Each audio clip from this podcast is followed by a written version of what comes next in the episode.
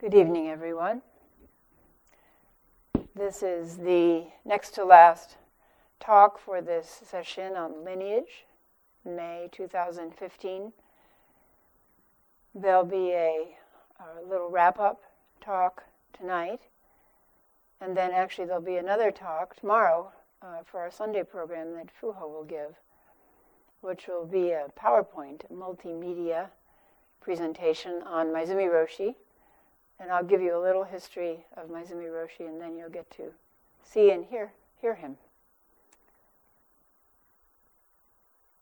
In planning this session, Fuho and Hogen and I thought we would give you a sense of how we were trained at the Zen Center in Los Angeles and Hogen's training at Rochester Zen Center. So the three of us trained at ZCLA, but before that, uh, in his youth. I think Hogen went to Rochester Zen Center when he was 19. Dropped out of college and went to the Zen Center, as a number of young people have done here. So we thought we'd give you a feeling of what that was like, you know, the, the good old days when we had to walk 10 miles to the Zendo through knee-deep, knee-deep snow and bare feet and then we waited outside the door for three days and had to threaten to cut off our arm, and then finally the master would let us in. But then we considered okay, how were we trained? So, for example, Hogen's teacher, Kapleau Roshi, when he was training uh, in Japan with Daiun Harada Roshi, so that's so there's Kapleau Roshi, uh, who trained mostly with Yasutani Roshi, but before that trained with Daiun Harada Roshi, who was Yasutani Roshi's teacher. And then Maezumi Roshi, who trained with Yasutani Roshi, who trained with Daiun Harada Roshi. So even though Hogen's original lineage is separate from mine, they're actually joined together at Yasutani Roshi and Daiun Harada Roshi. So Daiun Harada Roshi would be your Dharma great grandfather. So Kapleau Roshi trained originally in Japan with Harada Roshi. And during Rohatsu, somebody stood behind him and hit him continuously on the shoulder with the Kyosaku until his shoulders swelled up to his earlobes. And the monks accused him of putting padding under his robe to avoid the pain of the Kyosaku. And he had to take off his robe and show them that it was actually swelling and bruising. So we thought, oh, and Hogen also at Rochester Zen Center used to be ferocious with the Kyosaku. He had a he had a one-arm swing, and uh, people have told me when I, you know, if they don't know that I'm married to him, I say, oh, I'm married to Hogen Bays. They say, you mean Larry Bays? Larry Bays, he used to take the Kyosaku, and he would go like this, wham, wham.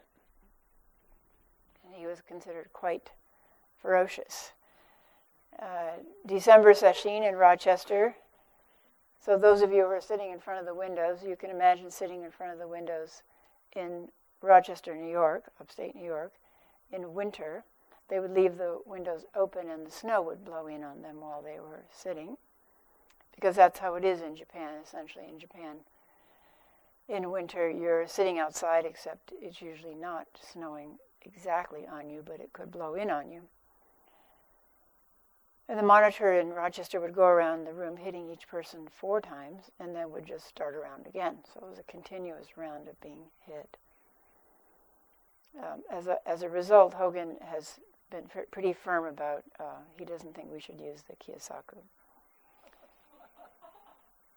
So we considered, um, well, at ZCLA and at Sogenji, uh, when we trained with her, the other Harada Roshi, the current living Harada Roshi, as soon as the Dokusan bell ran, everybody just sprinted out of the zendo, knocking people down or getting injured. Actually, one person at Sogenji broke their leg because they were sprinting out of the zendo because only the first maybe 12 people get in and everybody else sits there in the freezing cold. So they were running and they were feeling like, ha ha, I'm ahead of so and so, turned around to look and laugh and smashed into a tree and broke their leg. We recall being thrown out of Sanzen and then being thrown right back in by a monk who was standing outside the door with a stick. uh, or how two monks got in a fight in, at ZCLA in the Zendo because one didn't like how the other one hit him. This was right in the middle of Sesshin. And Roshi uh, excommunicated them out of the Zendo, and then they had to come back and do 100 bows and publicly apologize to the Sangha. And we recalled how we would bellow moo, actually scream moo at the top of our lungs, hell, bent on enlightenment until we lost our voices completely. And how the monitors would shout, Sit still! Or wake up! Or die! Die on the cushion!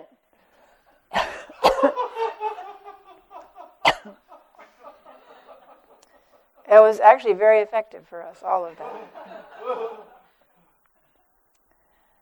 we loved it, we ate it up.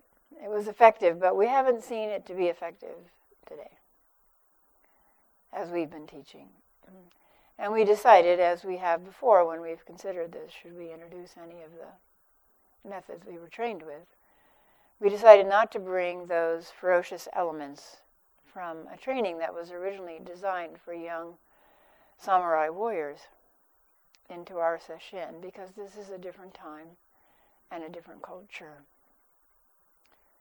In Japan, if the teacher yells at you or hits you, you're actually, in a way, pleased because it's, and it's very encouraging because it means that you're worth, you have potential and you're worth hitting or yelling at. In the stories of the old masters, a monk would come and a new monk would come to the monastery and the master would question them, Where are you from? And the monk would say literally where he was from. And the master, of course, was trying to test the monk's understanding, but the monk was so dense that he would just say, Oh, I come from such and such a town in the south. And the master would try again, and then there would there would be a dull answer, and then the monk, then the master would say in disgust, "I spare you thirty blows." Which is like the worst insult. You're not even worth hitting. However, in this culture, being hit or yelled at invokes an inner critic and makes people upset enough at themselves or at their teachers or at Zen to go away sad or mad or maybe even quit practice. So we decided that we would bring in some elements from our training the spare simplicity. So we had no instruction in meditation, posture, none.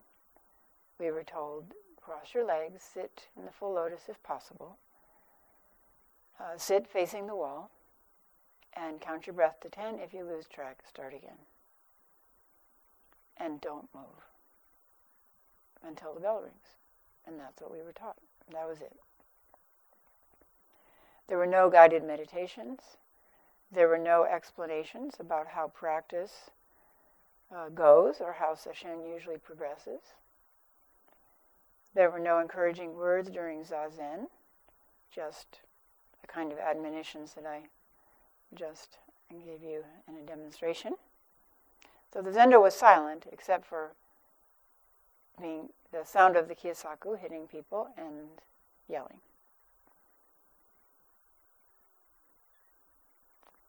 Most of these elements are from the Rinzai tradition. And the Rinzai tradition was adopted by the samurai class. The Soto tradition, which was Maezumi Roshi's original birthright tradition, uh, was more uh, adopted by the arist- aristocracy because they had time to meditate.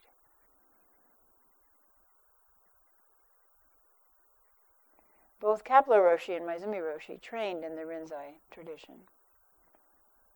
They both studied with Yasutani Roshi, as I mentioned, and Yasutani Roshi was an ordained Soto monk. However, Yasutani Roshi felt that the Soto tradition overemphasized the teaching of original enlightenment. The idea that you are, just as you are, a Buddha, or at least a baby Buddha, but usually the teaching is you are a Buddha, the gold underneath the clay. And if you just sit with absolutely no gaining notion in your mind,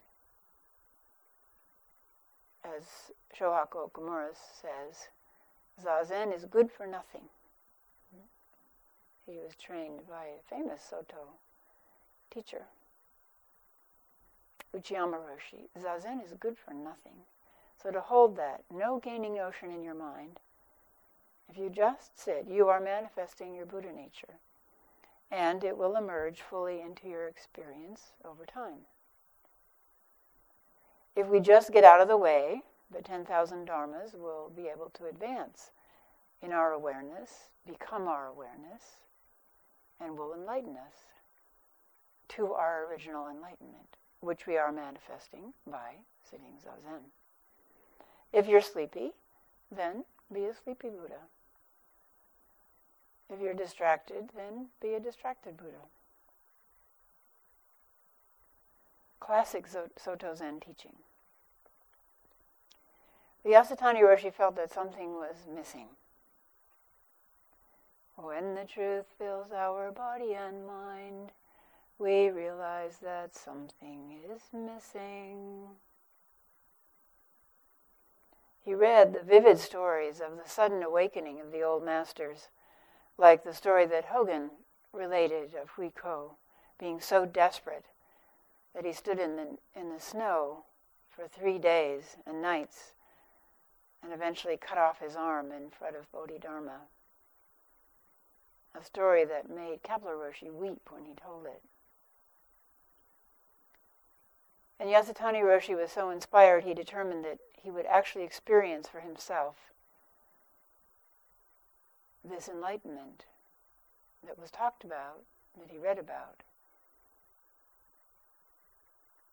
but wasn't, to, in his experience, actualized in Soto Zen. He wanted to experience for himself his original face, the sound of one hand, mu, the reality behind everyday activity and everyday distress, the eternal reality that relieves all suffering. As ZCLA, the Heart Sutra, our Heart Sutra said, this is the truth, not a lie. It relieves all suffering. This is the truth, not a lie. So, so Yasutani Roshi went to study with Daiun Harada Roshi. And remember, this is um, uh, at the monastery which Harada Roshi deliberately founded in the coldest part of Japan, saying that the bitter cold drove people into their haras. And um, I actually experienced this for my for myself at Sogenji when we uh, did a Rohatsu session in December at Sogenji in in Okayama, which is south. That's the that's the mild south compared to where uh, Harada Roshi's um, Daiun Harada Roshi's temple was.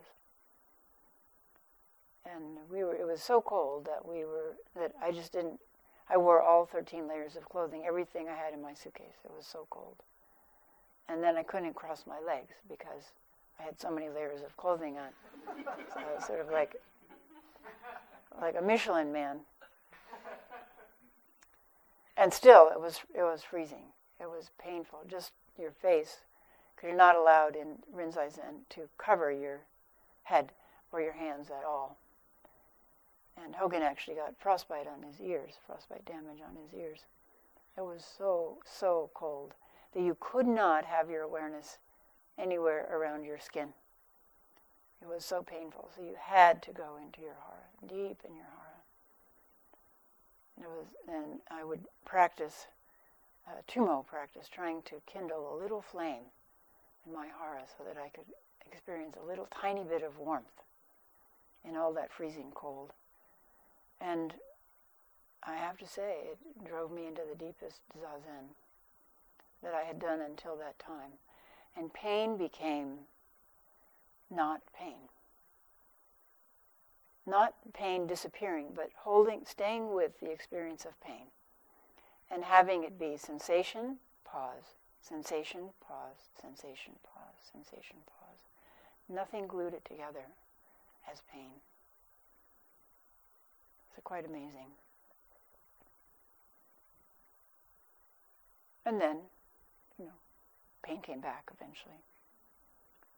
But you, once you've experienced pain in that way, you're not afraid of pain again.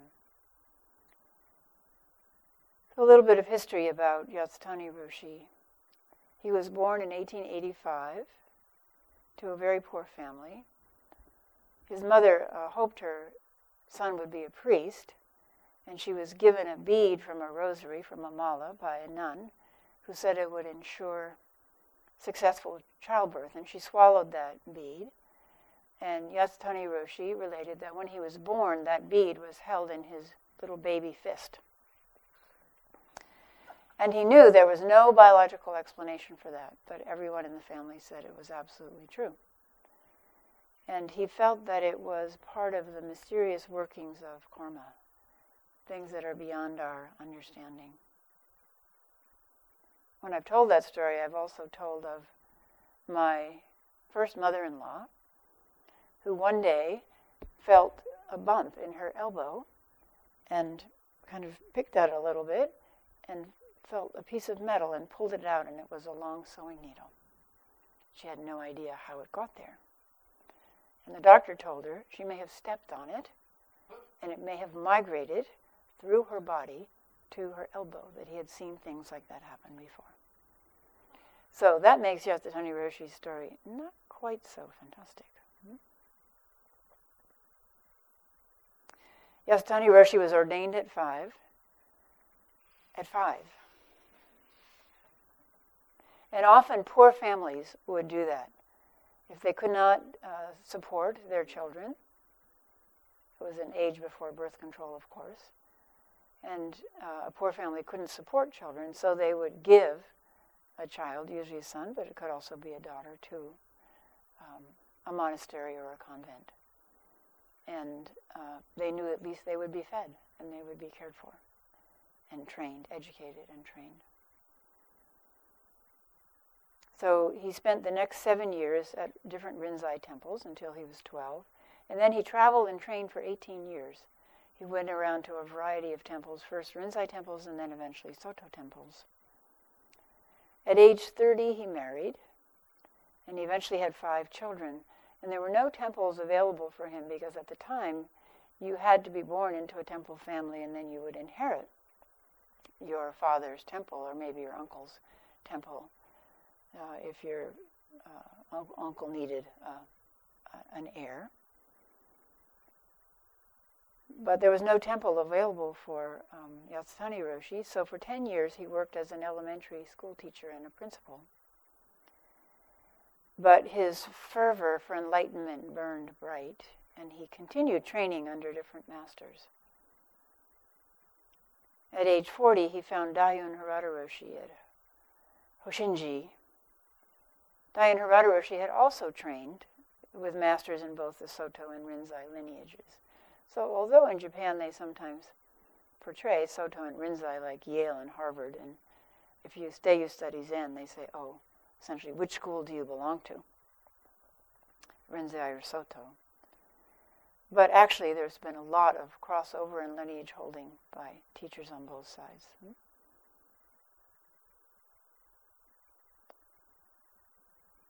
So at age 40, he started training with his teacher, Harada Roshi. And two years later, he had Kensho. And then 16 years of further training after that, at age 58, he got Dharma transmission. So this is a really good example for us of someone who we would say began serious adult training at, at a late age, at age 40.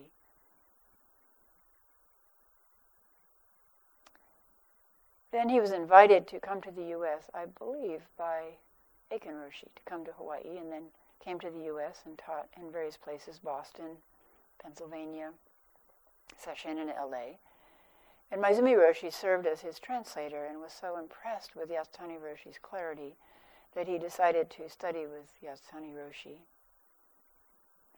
Maezumi Roshi uh, then did the whole koan curriculum under Yasutani Roshi and uh, would go back, even when he began teaching at ZCLA, he would go back to Japan to train, eventually back to train under Osaka Koryu Roshi, who was a Rinzai lay teacher. So first he trained with, uh, actually when he was 15, his father uh, told him to go train. This is Maezumi Roshi. Told him to go train with Osaka Koryu Roshi, who was a Rinzai teacher. So again, you see the open movement between sects.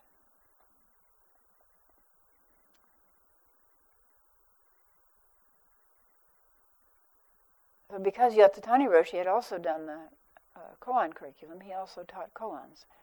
And Yasutani Roshi was very keen on synthesizing what he thought were the strengths of both Rinzai and Soto practices. So, koan, shikantaza, and emphasis on breakthrough and kensho. So when um, Maezumi Roshi was 15, he had gone to train for a while with Koryu Roshi, who had a dojo, a lay dojo, outside of Tokyo. And actually, my Dharma brother, uh, who lives in San Diego, my Dharma sister's husband, also trained uh, at a young age at that dojo. He happened to be in Japan and undertook training under Koryu Roshi. They weren't there at the same time, though. So uh, Maezumi Roshi began koan study under Koryu Roshi. Then he trained with Yasutani Roshi and did the whole koan curriculum. And then he went back and finished his original koan training with Koryu Roshi.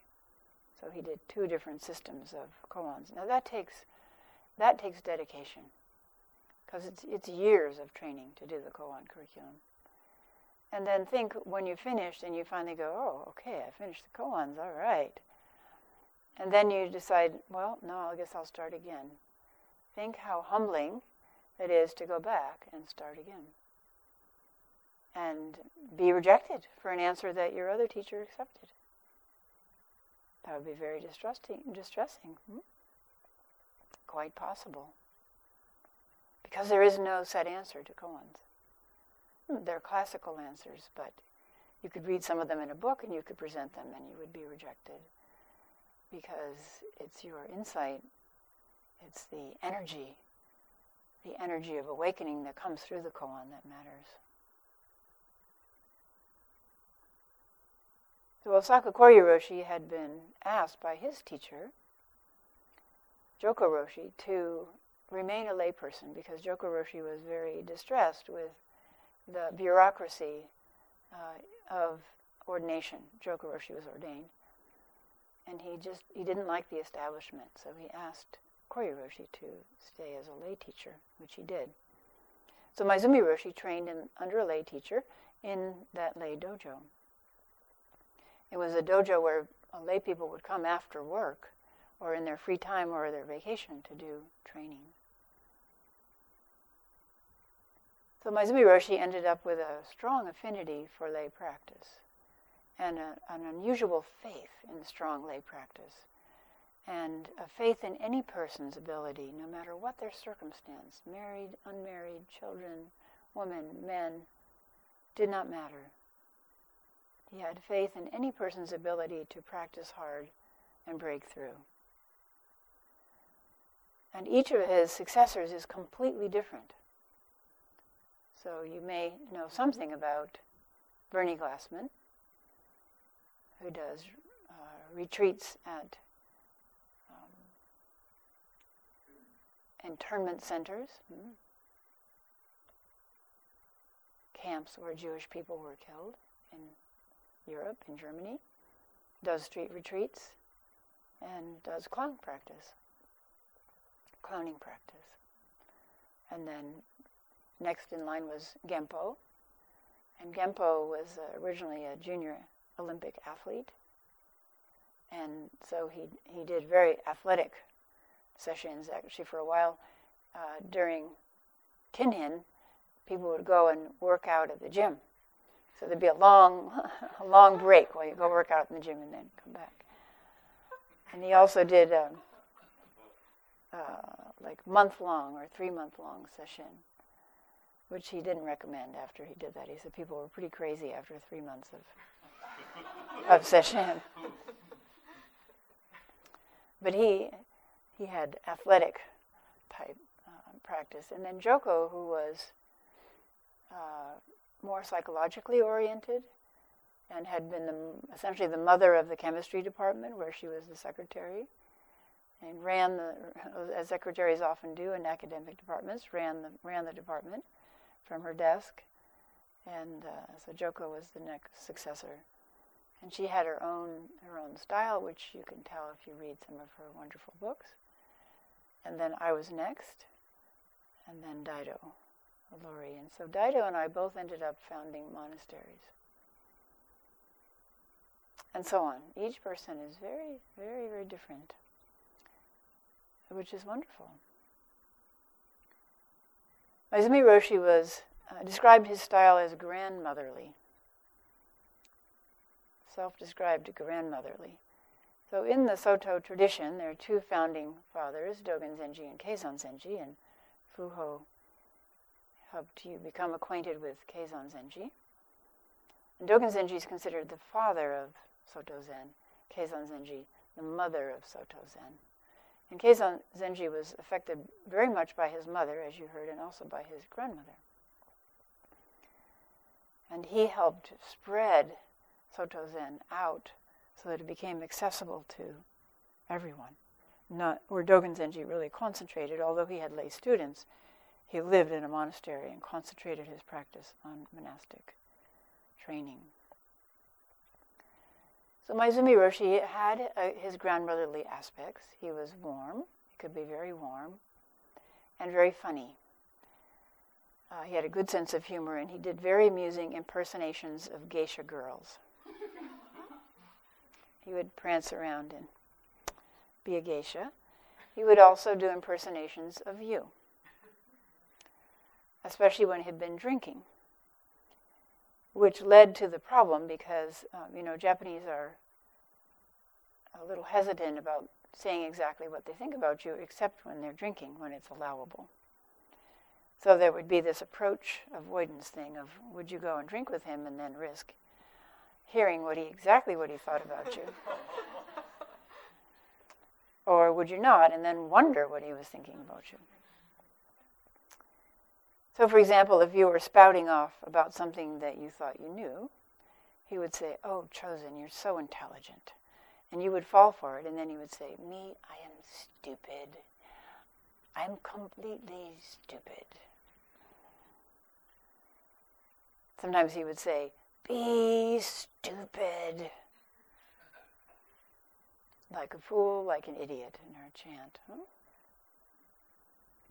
He was quite mischievous. And one of the reasons I studied with him was this intriguing combination of being very, very serious about the Dharma, but also very amused about the human predicament, including his own. This very amusing predicament of enlightenment manifesting as this imperfect mind and imperfect body. And his body was imperfect. He suffered from chronic back pain. And I used to do acupuncture to help him with that. But really, he was in pain all the time. But you barely knew it. He almost never said anything about it. One, one uh, very striking uh, memory is uh, Roshi had come down to San Diego to do a sesshin, and afterward they had a birthday party for him. It happened to be his birthday. And uh, people always eager to please the teacher and win favor with the teacher had brought presents. And one man brought a present that he obvi- I, it was obvious from the way he handled it and wrapped it that it was something that probably was handmade, very precious. And so, um, as the birthday presents were being presented, this man with a great flourish presented this box to Roshi. And Roshi looked at it and looked at him and said, Oh, thank you. And then he turned to the person next to him and said, Here, you have this and gave it to the person next to him. We were all like, oh my gosh, he actually gave it away without opening it up. But he was completely unattached to the gift, and he was also unattached to the reaction of the giver. So it was such an amazing teaching. He would tell me a lot, Chozen, be patient. Because impatience is my life lesson. So he would often catch me at some manifestation of impatience, and he would say, Chozen, be patient. And he would also say, be ordinary. Be ordinary. Not desiring to gain recognition, as our sutra says. A monk asked Master Nansen, What is the way, the Tao, the way? And Master Nansen said, Ordinary mind is the way. However, on another occasion, when a different monk asked Master Nansen, What is the way? Or is ordinary mind the way? Maybe he'd heard that Nansen said that. Nansen said, Ordinary mind is not the way. So answers are typically tailored to the predicament of the student. It's one of the reasons that we, in this tradition, do Dokusan in private. Because what you say to one student could be completely different than what you say to another student. Because it depends on their situation and what they're working with at the time. So Roshi's, Maezumi Roshi's, be ordinary meant be totally ordinary, go through ordinary, practice like crazy, go through extraordinary, and then go back to ordinary. Our ordinary mind is confused and deluded, but it is the only mind we have to practice with. If the ordinary mind becomes extraordinarily still, extraordinarily open and aware, then it dissolves. And then we are free. But not quite, because our ordinary mind returns and reclaims temporarily lost territory. And it says stupid things like, oh, now I'm so great, I had Kensho, now I'll go tell everybody about my great insights. That is double delusion. If we can leave the ordinary mind behind, leave the ordinary mind behind. So just stop for a moment. Let the mind be completely quiet. Turn off thinking and turn on awareness pure awareness.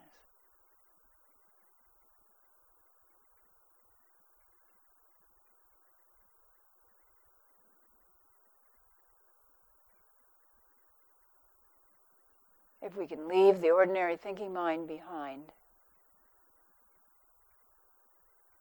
for some continuous stretches, and we can gradually lengthen those stretches stretches of no gap, continuous awareness.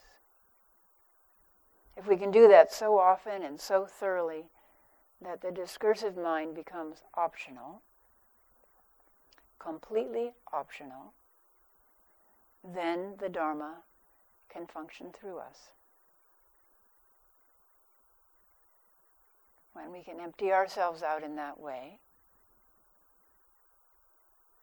then the Dharma can function through us in most ordinary activities and ways, ordinary ways. That is ordinary mind is the way.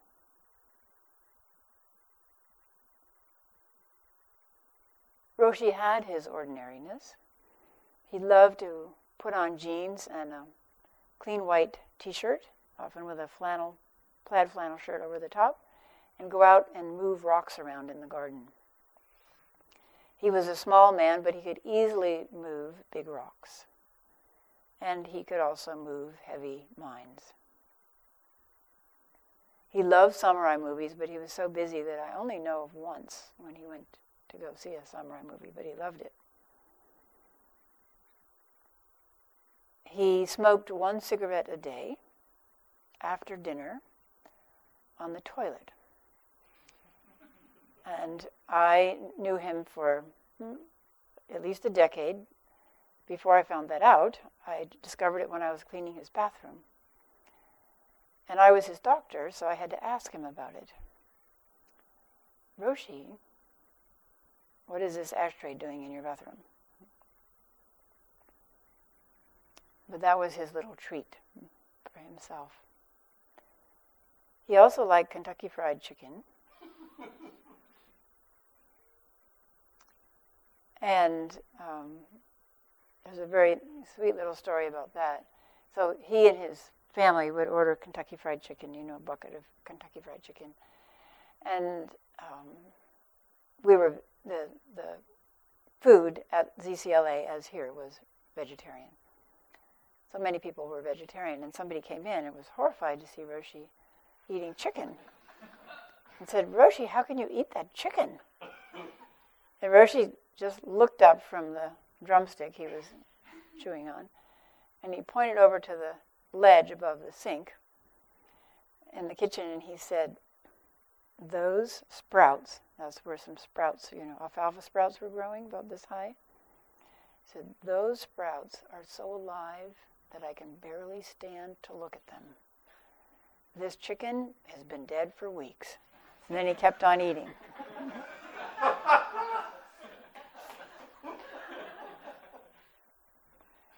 So he loved to turn your preconceived ideas upside down.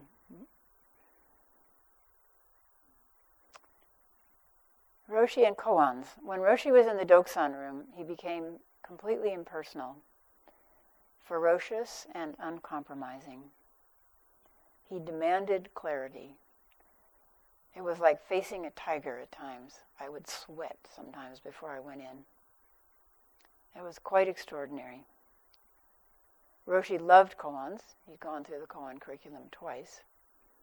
He loved them as the best way to test one's understanding, to refine one's understanding. And it was very humbling. So koan means public case. Ko on. Public, ko, public, on case. It's a way to bring your understanding out in public and ask that it be tested. If you purposely ask someone to test your understanding, which the old monks of old used to do, they used to go to another monastery, knock on the door, and ask to be tested or challenge, make a challenge of the current teacher. So if you purposely ask someone to test your understanding, then you are keen on thoroughgoing complete enlightenment. And vice versa, if you are keen on thoroughgoing complete enlightenment, then you will ask to have your understanding tested. You can have all the insights you want.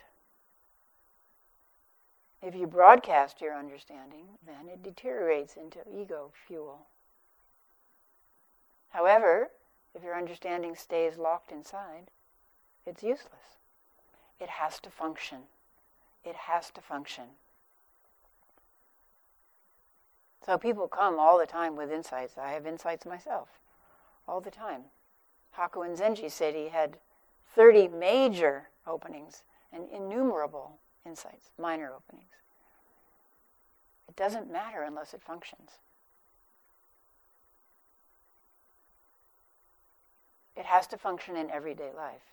This is why koans, particularly in the beginning, are not answered in words. They are shown, they are demonstrated. Koans force your understanding to emerge into action and thus to enter the realm of your own functioning in your life.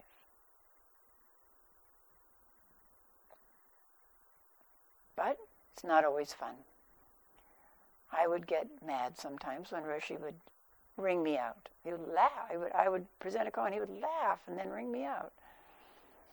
And I would go back to the cushion and I would sulk. Like, I know I saw that koan clearly. I am not going to work on this koan anymore. It's hard.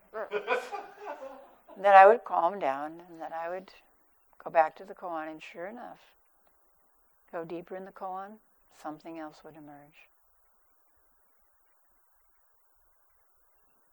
So, using that energy, that energy of frustration, to dive back in, using that energy for the right purpose, and the koan would open back up again. Because of all the training it had with different masters, because of koan training, because of the depth of his understanding, Roshi had a very fluid mind. In some of his Dharma talks, you can't follow where he's going, but actually, there's a series from Europe uh, where uh, on one day he'll start a theme and then drop it and talk about other things, and then the second day he picks up the theme in a different way. And then the third day he picks up themes from the first day, and, the, and suddenly you see it's all there in his mind. All there. And he keeps turning it over and showing it in fresh ways. You could not predict his response or his view. When we would have administrative meetings or board meetings, we would talk on and on and on, and he would just sit back and listen. Then, after we wound down, then he would say something very quietly. And it was always a way of seeing things that we had not imagined. So, this is an example of his unique interpretation of koan. So remember, po- koan means public case.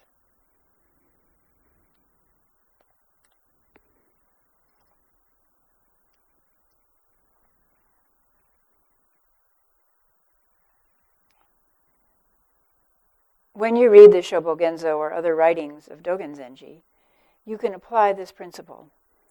And basically, that's what I'm telling you. See, you shouldn't see things in a dualistic way. In other words, all of Dogen Zenji's works should be, should be appreciated as the Genjo Koan, which we're chanting at noon. The koan of everyday life. Your everyday life is a koan. The koan, which is the absolute universal truth, which is your life. So, what is it? What is koan? Koan is supposed to be universal supposed to be a real public issue, which has authority for everyone equal, equally. That's the koan. The koan can't be personalized. If you personalize it, it's not koan anymore. That's why it needs to be taken as a whole. Whatever we call it absolute, non dual, transcendent. Transcending or going beyond what? Going beyond the bondage of this I. I, my, me, my idea, my understanding, my belief, which is a personal thing. We call that shan, my, something. It's not koan, it's not public, it's not universal. What is the quality of koan that makes it public, universal? No self, no I. Isn't it clear? I'm not saying it's easy to put yourself aside, but at least it's clear. The koan can't be adjusted by personal bias. If you do that, it's no longer a public document. This is a very important point for those working on koans. If you try to do it with your own something, with artificial devices, you are going the wrong way. And regardless how much effort you put in, you build up something that is not quite right. It may even become harmful. So when you work on koan, the important thing is no I, my, me. How can you do that? Throw yourself into the koan. Be the koan yourself. So when we work on muji, become mu yourself. Either way, it's okay. Give yourself altogether away to mu, or let mu occupy yourself completely nothing but mu. Give up yourself and let Muji take care of it. In that way, you can transcend the dichotomy.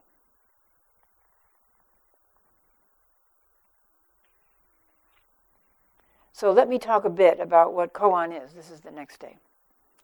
Ko means to make unevenness even. Ko stands for the absolute part. To make this uneven existence this world of differences equal. So, how is that possible? We see a beautiful mountain and hills and a beautiful valley. How can you make this unevenness even? Mountains are high and valleys are low. Some trees are taller than others. How can you make them even? You don't need to. They are what they are, and in that they are equal. That evenness, see, that is ko. Phenomena appear to be different, but they are both different and equal. Mountains are high and valleys are low. So to make them even, we don't need to fill up the valleys and flatten the mountains. There is sameness involved in the differences. On means be as it is. Mountain is high as it is. Valley is low as it is. That's on. Man and woman as they are. Young and old as they are. And being smart or dull or strong and weak, pretty, ugly, however. Just be as is. In other words, this koan is a very interesting thing, see? Ko stands for the absolute side, and yet it contains the relative. On stands for the world of appearances, everything as it is, everybody as is, all different, and yet it has the absolute as a background. Koan is a synonym for your life. We study life, we penetrate life using all the case koans as a mirror and without self. Reflect upon our life and see the sameness and the differences. When you do that, definitely the koan will enlighten you. That's what it means. To forget the self is to be enlightened by the 10,000 dharmas. Anything, everything. That's what 10,000 dharmas are. That is to say, when you really forget yourself, by anything, by everything, you will be enlightened. In other words, your life becomes the life of everything.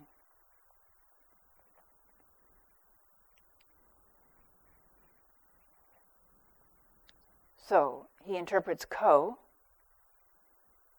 public as the absolute, and on as relative, the case, the individual case as a relative. And koan work brings these two together as one, the absolute and the relative, as they are in your very life. Shikantaza. Maezumi Roshi also taught and did himself shikantaza. He told us that Yasutani Roshi said, if you do shikantaza right, in 30 minutes you'll be sweating. Shikantaza is every sense completely open. So close your eyes and be aware of every sound, no matter how minute. Most of you know about the nada sound. So I include the obvious sounds the subtle sounds and the nada sound.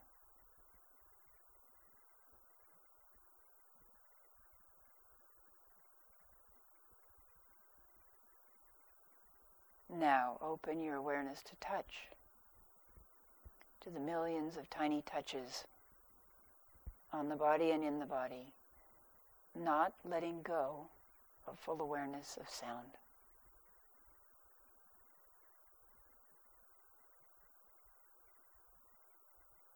Can you make your mind that big? Can you make your awareness that vast, that complete?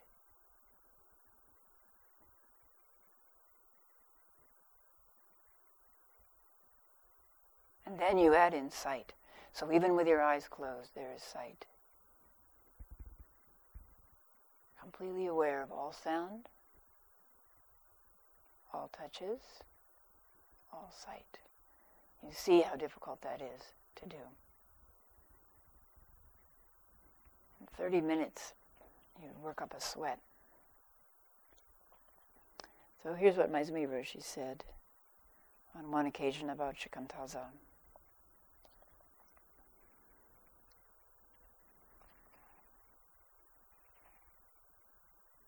Shikantaza means to just sit, isn't it? That's what we should do. If I can't, that's my problem. When you really do it, then right away something happens. But if we don't, nothing happens. Shikantaza is just shikantaza, but we always add something extra, and then it becomes something else. It seems to me the key is this shikan just or wholeheartedly. Just sit. Literally, just sit. That's the hardest part of shikantaza. Simplest thing and maybe the hardest thing. Shikan is the most intimate way to exist. That's what it really means. It doesn't matter what you are doing. Shikan working, shikan sleeping, shikan being sick. Whatever you do, if you do it wholeheartedly, it is perfect. So just try to do it, literally. Just sit. And not only physically, let your mental activities sit too. Simple as that. It sounds easy, but I guarantee it is hard. Like myself, I can't do it. But it is a challenge, see, to just really do it. No questions are necessary. The answer is always there. Your question and answer all together, it's self contained. The answer is just to be with yourself. So the thing is to really do that, then it happens. That's what Dogen Zenji is trying to emphasize shikantaza as the best way to appreciate enlightened life. It's an extremely simple formula and it's the hardest thing to do.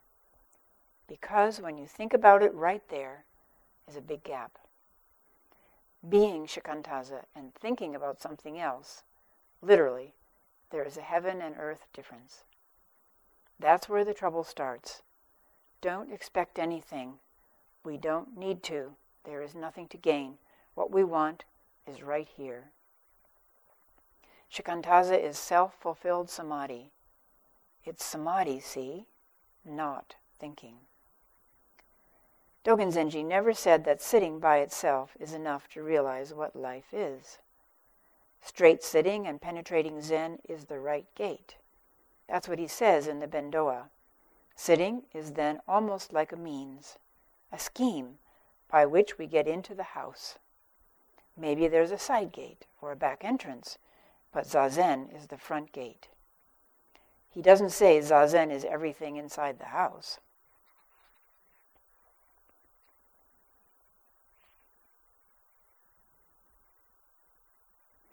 In order to do shikantaza, it is crucial to have faith. Faith in the fact that shikantaza works.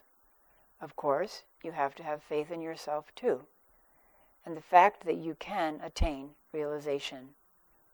But what I want to emphasize here is to simply have faith in shikantaza.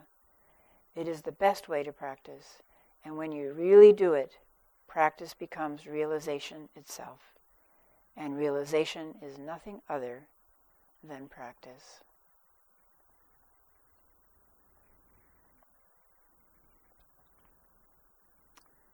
Here's another example of how Roshi looked into ordinary teachings. So we're taught from the um, classic teachings uh, about the Dharma seals, the three Dharma seals. So these are ways that you can check is a teaching, a Buddhist teaching. So there are many teachings that come from Buddhism in many cultures Thai Buddhism, Chinese Buddhism, Korean Buddhism, Vietnamese Buddhism, Western Buddhism. But the way that you can check among these varied teachings is this really a teaching which lines up with the Buddha's teachings? Is these three seals. Seals meaning not barking seals, but seals.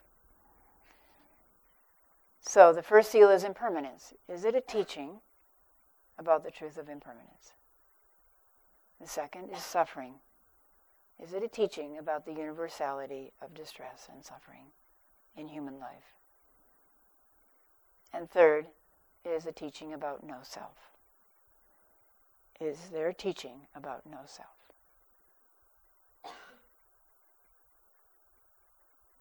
So he took those three seals and he compared them to the fourth seal, could be said to be liberation. And he compared those classic three or four seals to the Enmei Juku Kannon Gyo. So we chant the Enmei Juku Kannon Gyo, but we actually don't chant the literal English translation. Roshi once gave us a teaching on the Enmei Juku Kannon Gyo, and someplace I have his handwritten a teaching on it. The kanji for Juku Kannon Gyo, and then the literal translation of each syllable. So it starts with kanzeon, so that's kanon, bodhisattva, invoking kanzeon. Namu Butsuyo literally means being one with the Buddha, or homage to the Buddha. The Roshi like to translate it, being one with the Buddha. Kanzeon, being one with the Buddha. Butsu u en yo, butsu u yo. So butsu u en, butsu u en, the one is in, one is en, means directly Buddha, indirectly Buddha. So that's the whole of the teaching right there. We are directly Buddha. The teaching of the Mahayana, we are Buddha nature. Buddha nature appears as us in our very life. We are already Buddha nature. And yet, indirectly, we have to discover that by indirectly. Indirect means by doing shikantaza, by doing koan study, by sitting in sesshin, all these artificial means to uncover our direct Buddha nature, to experience it directly. So, kanzeon, being one with the Buddha, directly Buddha, indirectly Buddha. Bupo so, Buddha, Dharma, Sangha. N. N is being or true nature. And then this is this is where Roshi took the three the three or four seals and compared them to what the Enmeijuku Kannon-gyo says. So Jo Rakuga Jo. Jo means eternal. Hmm? We have impermanence as a Buddha seal, as a, one of the three seals. We have Jo, eternal. Raku means joyous. So we have the second seal, suffering. The Enmeijuku, joyous. Ga means without self, selfless. The third seal is the self, the problem of the self, the no self. And Jo, the last, pure. So the sutra says, our true nature is joyful, pure, eternal. And then chonen, kanzeon, means morning mind, literally nen. Nen is a mind moment. So it means as you wake up in the morning, the first thing in your mind, compassion. Morning mind, kanzeon. Morning mind, compassion. Bonen kanzeon. Bonen. Bo means evening mind, kanzeon. The evening moment hmm? before you fall asleep, compassion. Nen nen is moment, mind moment after mind moment, the tiniest mind moment where we're working in our deep zazen. Jushin ki nen nen.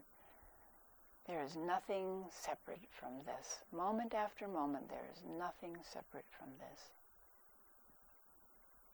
So Jo, Rakuga Jo, eternal, everlasting, permanent, comfort, enjoyment, happiness mine. Roshi said it means mine. Ga means it is mine. There is no self, but it is mine. And lastly, Jo, pure and genuine.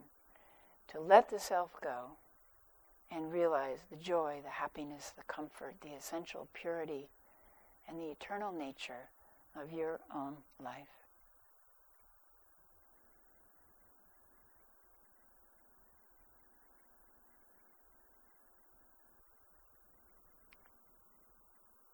in the book on vows, I use Maezumi Roshi as an example of a vow and the power of a vow. It looks like they're going to call the book uh, Vow Powered Life. Not the title I would choose, but they're the marketing people. They get to choose the titles. The Vow Powered Life. Roshi had a vow powered life. At age 26, he left Japan on a steamship with a one way ticket and just a few hundred dollars in spending money. He also carried a vow, which he told us about many times. His vow was to plant the seeds of Dharma so firmly in Western soil that it could not die out.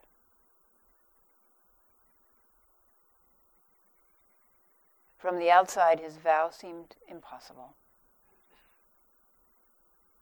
He didn't speak English, and he had no means of support beyond the small stipend that was paid by a Japanese American temple where he served as a priest in, in uh, LA. So imagine yourself.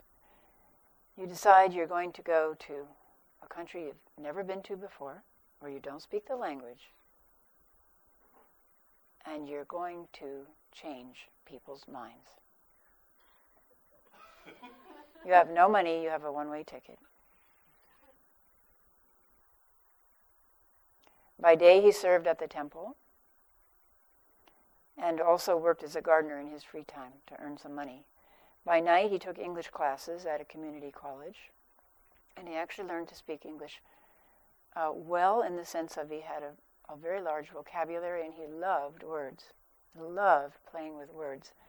I would help him translate the the, the Shobogenzo translate Dogen Zenji, and we would we would in an hour we would get about three words translated, because he said Dogen Zenji is so difficult to translate because Dogen Zenji has a unique way of using Japanese language. Plus, he would he would ask me the translation of a word, and he would ask me for all the synonyms of that word. We didn't have computers in those days, so you couldn't like open your computer and look up synonyms. So I would have to think of all the synonyms for one word, and then I would have to explain all of those synonyms, like the nuances among the, the synonyms in English usage, and then so he could pick the one he felt worked the best for what Dogen Zenji was trying to say. But his English was um, not perfect in its expression. Uh, so you had to listen very closely, which actually was an advantage. He spoke quite slowly, usually, um, because he was translating into English uh, in his own mind. And um, it was very, very interesting. You had to listen very closely. Once he gave a whole teisho on the rhinoceros horn fin. And not, we did not understand what he was talking about. He kept talking about the rhinoceros horn fin. And at the end, we suddenly realized, oh, it's the koan about the rhinoceros horn fan. Or one, once he talked about the birds, the birds char- barking and the dogs chirping. birds barking and the dogs chirping. So you would you would have to listen very carefully, which is actually good. Um, well, years later, I took a class in rapid Spanish and in Portland at PCC and PSU, and you had to speak right away. Uh, they forced you to speak right away with each other, have conversations. And because we, our vocabulary was so small, you would, you would say things like, Today, the sky is blue. Another person would say, Yes. Today, the sky is very blue. And I, I, took, I was taking this class and speaking like that, and I thought, wait a minute, that's how Roshi spoke. it makes things sound very profound. if you've ever seen the movie Being There with Peter Sellers, just like that, just like that. So in the movie, Peter Sellers is a gardener whom people discover, and through a very series of misunderstandings, they think he's extremely bright, actually enlightened. Because they, they say, well, tell us about what, what's going to happen to the economy this spring. And he says, in the spring, the trees grow green. And they go, oh, he means the economy is going to improve. And so then, then they change government policy because of what he said. And he's really not very bright, but he's ordinary, very ordinary. So we had to listen very carefully, and that when you listen very carefully, you actually have a chance to go deep into the meaning of something very simple.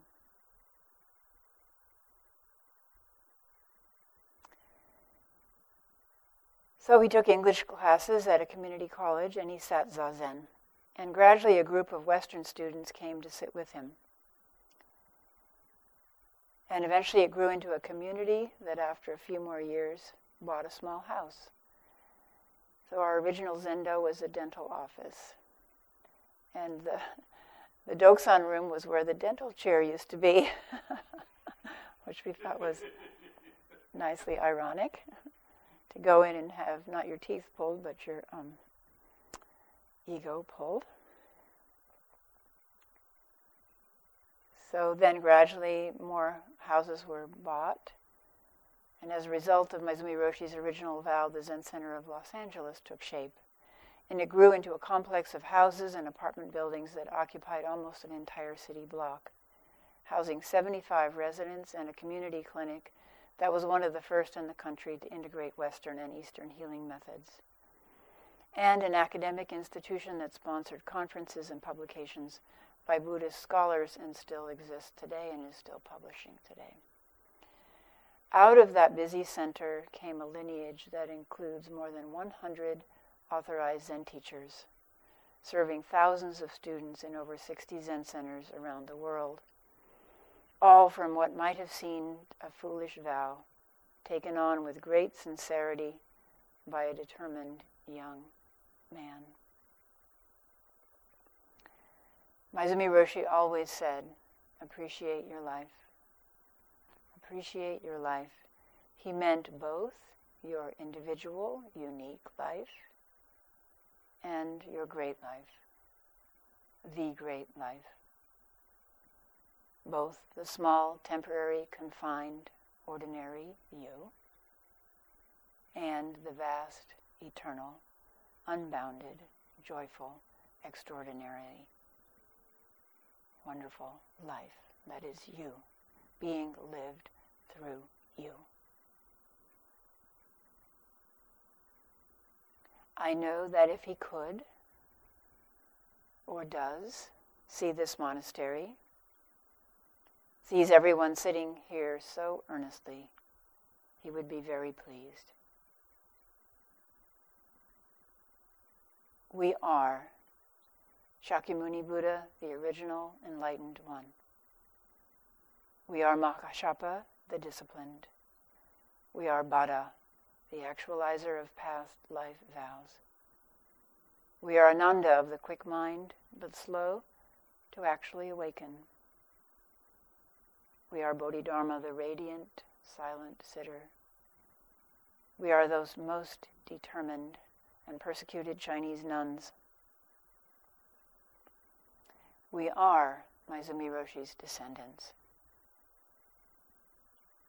We are his living vow. We are the way the wheel of this precious teaching turns. And as we free ourselves, so also do we free others. Please be patient. Be diligent. Be ordinary. Be stupid. And be extraordinarily wise. Ordinary and stupid again. Be stupid, be wise, and be stupid again. Appreciate your life as the very life of all that is. Over and over, nen, nen, ju, shin. Never let it go. And wake up!